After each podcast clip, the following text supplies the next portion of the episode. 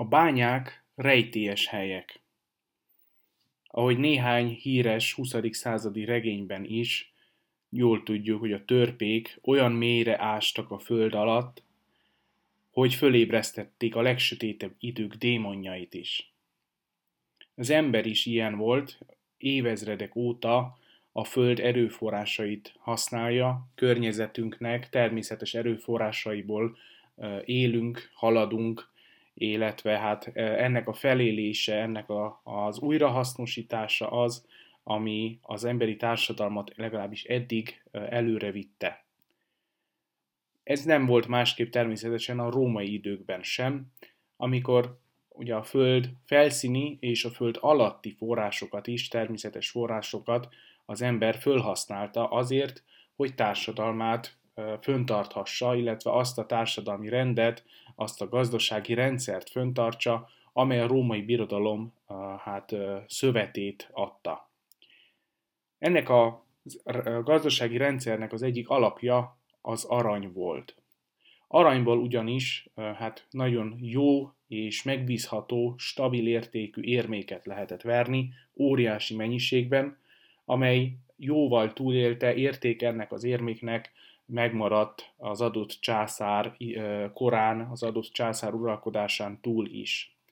Tehát az arany érmék egyik legnagyobb erénye, legfőbb tulajdonság az, hogy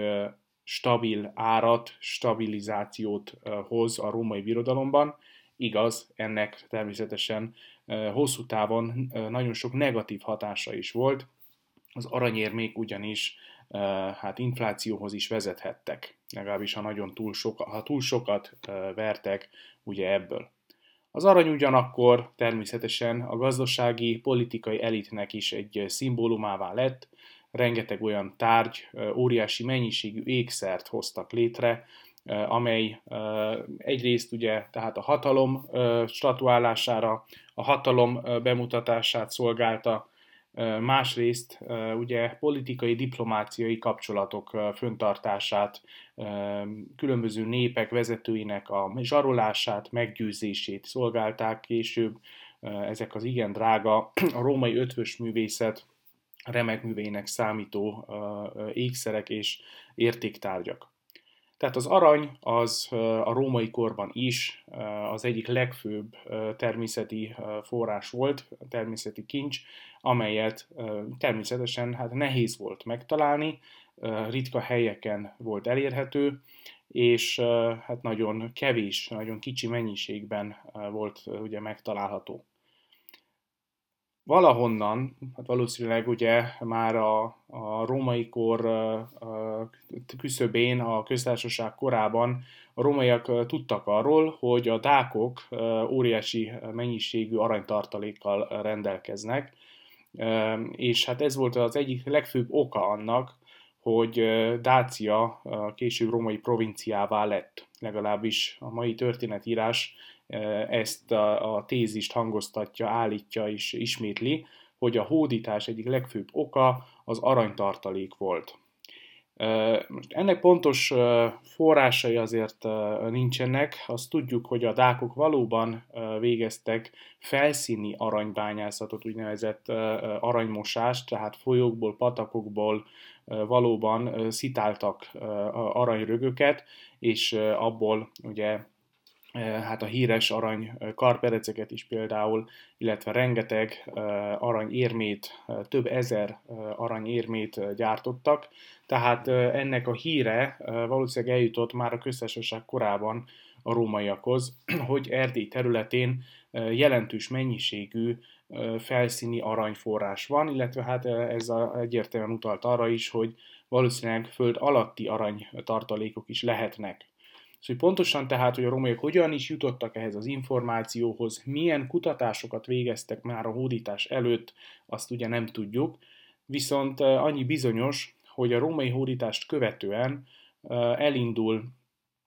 az aranykeresés, tehát egyféle aranyláz indul el a római birodalomban, ez pontosan ugyanúgy zajlott, mint a 19. század közepén az Egyesült Államokban, amikor ugye Kaliforniában aranyra lelnek, és több ezer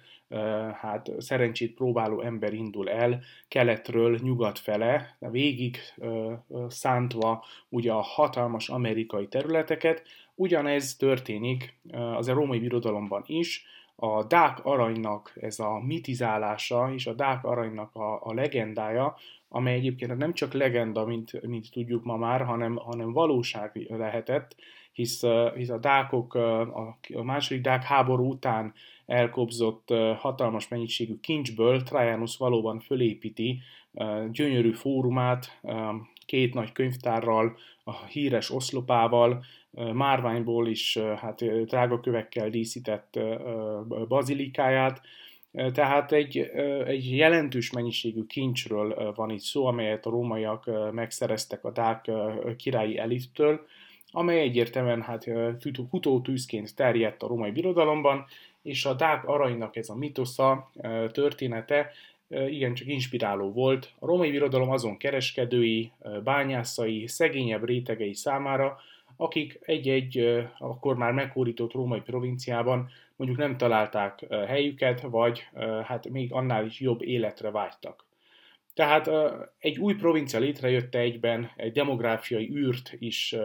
és egy demográfiai lehetőséget is teremt a római birodalomban, hogy egy-egy túlnépesedett település, mondjuk Dalmáciában, Illirikumban, Kis-Ázsiában, ugye, ahol a városiasodásnak már több évszázados hagyománya van, a Krisztus utáni második században, tehát hogy ezekből a túlnépesedett, rendkívül agglomerált, szegényekkel lakott területről rengeteg embert mobilizáljanak az aranyláz égisze alatt, és elinduljanak mind több ezren valószínűleg ilyen gazdasági, mondhatni munkavállalási okok miatt. És ugyanezt történt Trajanus császár idején, illetve még az azt követő időszakban is, gyakorlatilag egy állandó jellegű, szünet nélkül zajló, több hullámban történő betelepítésről beszélhetünk, Ugye ez pontosan megint hogy zajlott, nem tudjuk. Azt tudjuk, hogy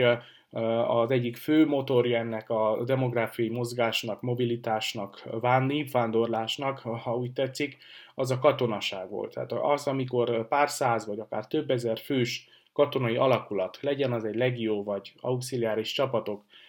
egyéb provinciába kerülnek, velük együtt rengeteg új ember is jön, kereskedők, orvosok, feleségek, gyerekek, tehát egy úgynevezett a katonaságot föntartó, vagy annak szükségszerűen vele járó népesség.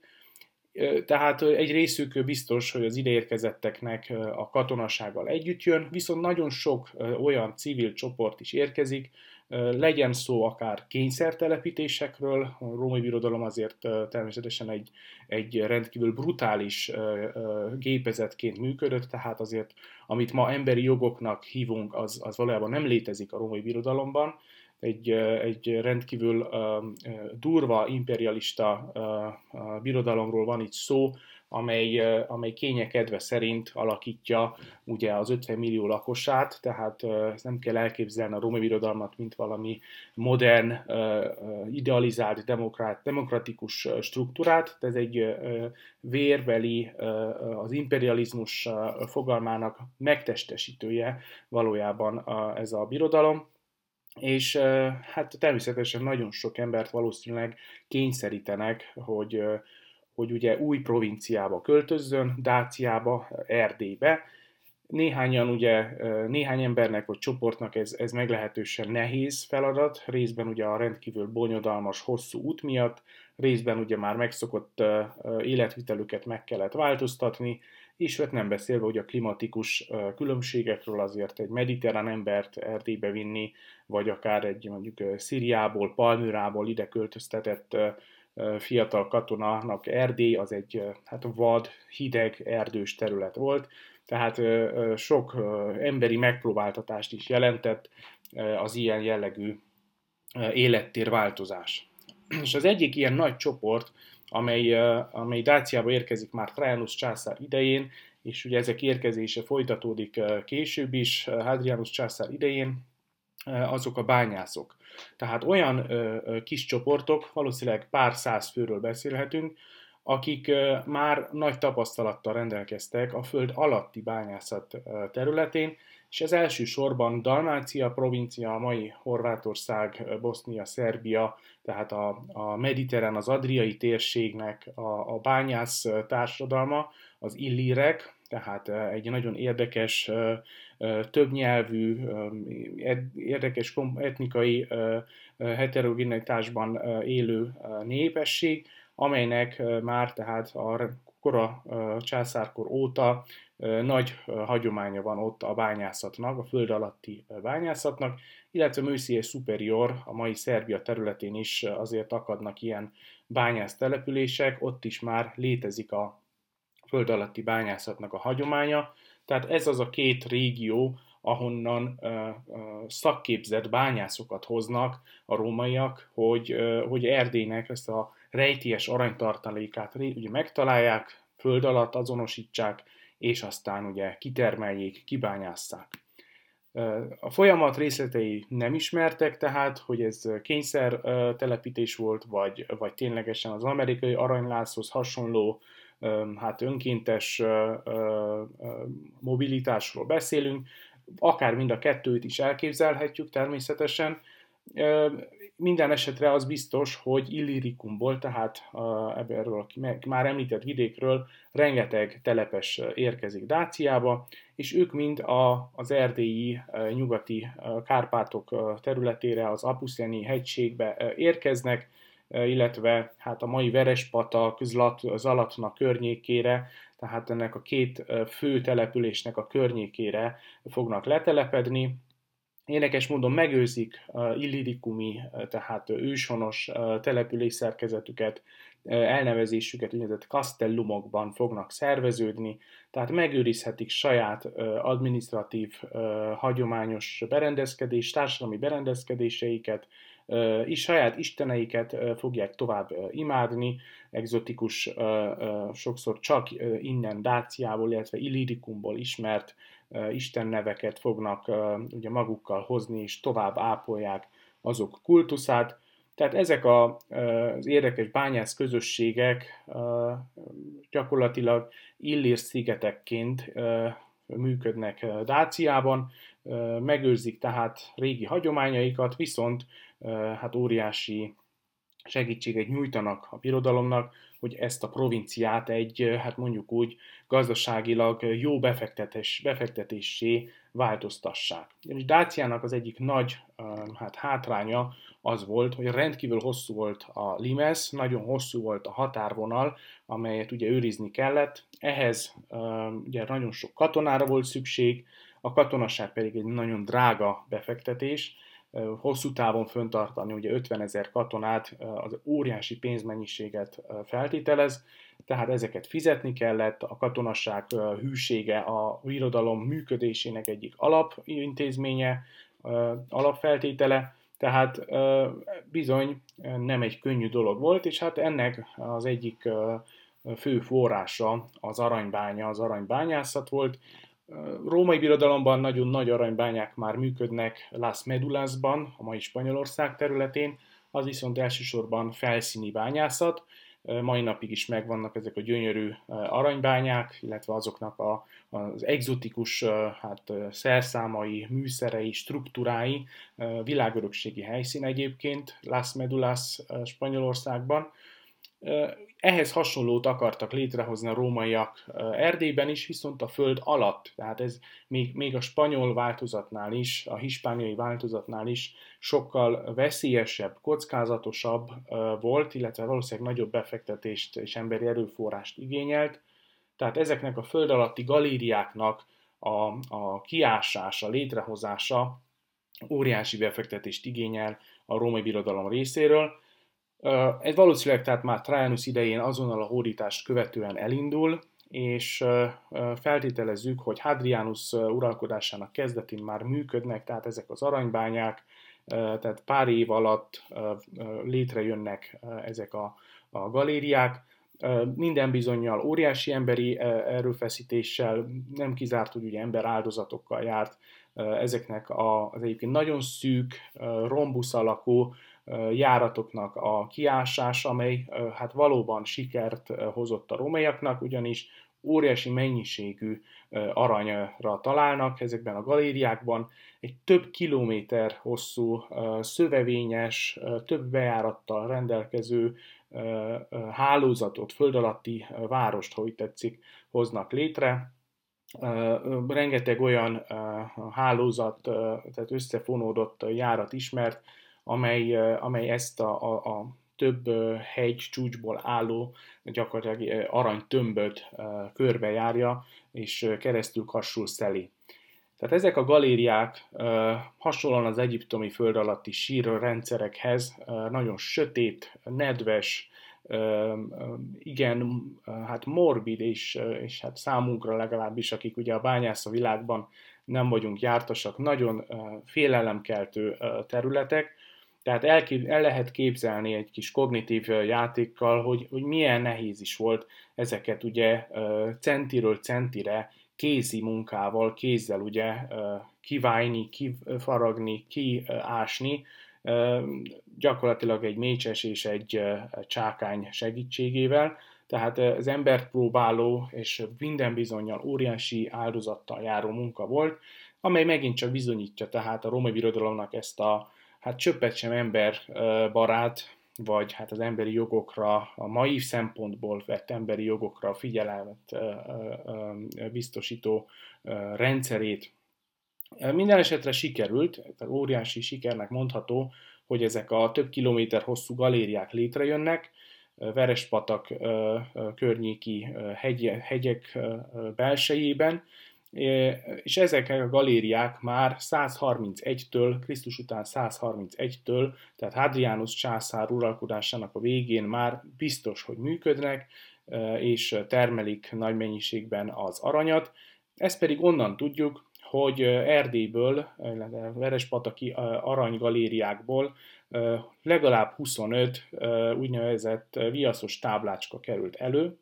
ezek olyan egyedülálló, a birodalomban egyedülálló és számunkra rendkívüli történeti értékkel rendelkező források, amelyek gazdasági szerződésekről, a bányászok hétköznapjairól, rabszolgavásárlásról, különböző, hát mondhatni jogi dokumentumok ezek, amelyek a bányászok jogi státuszáról, a bányász társadalom hierarchikus szerkezetéről, a rabszolgák szerepéről a bányászati munkákban tanúskodnak, tehát óriási jelentőség volt ezeknek a viaszos táblácskáknak a felfedezése a 18. század végén, amikor ugye a Habsburg birodalom, az osztrák birodalom újra fedezi, vagy újra felfedezi ezeket a galériákat, és hát fokozatosan több, több szakaszban átalakítja ugye a Verespataki aranybányászatot, és ezeknek a romai galériáknak az újrafelfedezése a 18. században eznek a 25 viaszos táblácskának a felfedezésével jár. Ez több szakaszban történik, nem egyszerre fedezik fel őket. A galériákban gyakorlatilag elhagyatva, szétszórva találják meg ezeket a, nagyon érzékeny, ugye nagyon törékeny, rendkívül és tehát sajátos klimatikus helyzetet és kondíciót igénylő táblákat, amely gyakorlatilag füzetként működnek, tehát két fadarab, két falapra helyezett, vagy hát belefolyt, ugye, és ugye megszárított viaszra, kézzel ráírták ugye ezeket a, a szövegeket, amelyeket aztán le is pecsételtek. Van olyan viaszos táblácska, ahol még az eredeti pecsétek is megőrződnek, tehát még a befűzött szövet is megmaradt, tehát organikus anyagok is fönnmaradtak a, a, római galériákból. Az, hogy ezek a táblácskák gyakorlatilag egy spontán helyzetben ott lettek hagyva, mint valami, mint ugye a halott tengeri tekercsek gyakorlatilag ott hagyták megőrzésre, ez egy olyan kataklizmára utalhat egyesek szerint, amely, amelyet ugye a Marcus Aurelius korában zajló Markomán háborúkhoz kötnek, tehát egyesek szerint a, Hadrianus korában már működő bányákat valamikor 167-168 körül hirtelen elhagyják, és, és onnantól kezdve a nagy kérdés az, hogy ezek a bányák működése újraindult-e a mondjuk Commodus idején, vagy az azt követő időszakban. Tehát itt ez egy nagy rejtély, amelyre egyelőre a kutatás nem adott biztos választ, hogy meddig működnek valójában ezek a bányák. Egyesek szerint csupán 30-40 évig működtek a Verespataki római bányák, ami arra utalhat, hogy bizony, hát ez a provincia gazdaságilag legalábbis nem, nem volt egy jó befektetés már a harmadik században, de egyelőre ez egy nyitott kérdés maradt. Annyi biztos, hogy a Hadrianus és a Marcus Aurelius közötti időszakban, tehát ebben a 30-35 évben 131 februárjától egészen 167 nyaráig 25 táblácskánk maradt fönt, egy részüket tehát pontosan tudjuk, napra pontosan tudjuk datálni, és óriási mennyiségű jogi és társadalmi történeti információt adtak számunkra ezek a táblák. Természetesen, amikor ezeket fölfedezik, hát világszenzációként terjed ezeknek a felfedezése. Az európai történelem első ilyen viaszos táblái ezek, olyan híresek lettek, hogy már a 19. század közepén Theodor Mommsen, tehát a latin epigráfia és a római történelem kutatásának atya, ezek miatt, többek között ezek miatt is jön Erdélybe személyesen, hogy dokumentálja ezeket a viaszos táblácskákat, illetve hát a pompei viaszos táblácskák felfedezését is megelőzik a Verespataki táblák felfedezése. Mai napig is gyakorlatilag három olyan település van a római birodalomban, ahol ugye nagyobb mennyiségbe kerültek elő ilyen jellegű, rendkívül törékeny, organikus anyagból készült források, írott források. Verespatak az első az európai történelemben, Pompei, ugye a, hát a Vezú alatt elhalt városa a második, ahol egyébként jóval nagyobb mennyiségben kerültek elő ilyen jellegű források, illetve Vindolanda, amely Britanniában tehát hasonló jellegű forrásokat hagyott ránk, illetve Londinium érdekes módon, tehát az ókori Londonban is akadnak ilyen jellegű források, igaz, ott rögtön a fára ráírt levelek maradtak fönt, gazdasági szerződések. Tehát verespataki források, verespataki viaszos táblácskák rendkívül jelentős régészeti leletnek számítanak, amelyek részben ugye az ideérkezett illír dalmáciai bányásztársadalom életébe tekinte, adnak nekünk betekintést a hétköznapjaiba, de ugyanakkor rendkívül fontos jogi források is, amelyek ennek ugye a sajátos jogi státusszal rendelkező úgynevezett aranyvidék, tehát ez a, a saját prokurátorral, pénzügyi felelőssel rendelkező aranyvidéknek a, a jogi hát jogtörténetébe ad betekintést, illetve gazdaságtörténeti források is, ugyanis például árlisták is maradtak fent, hogy mennyiért vásárolnak ezek a bányász közösségek bizonyos ételeket, például ecetet, salátát, állatokat, tehát gyakorlatilag minden olyan apró részlet megmaradt, amely ténylegesen a hétköznapjaiba enged betekinteni, hogyan is éltek ezek a bányászok, miket, mit ettek, mit vásároltak, mennyiért vásároltak, akár rabszolgákat is például. Tehát a, a Verespataki a viaszos táblácskák,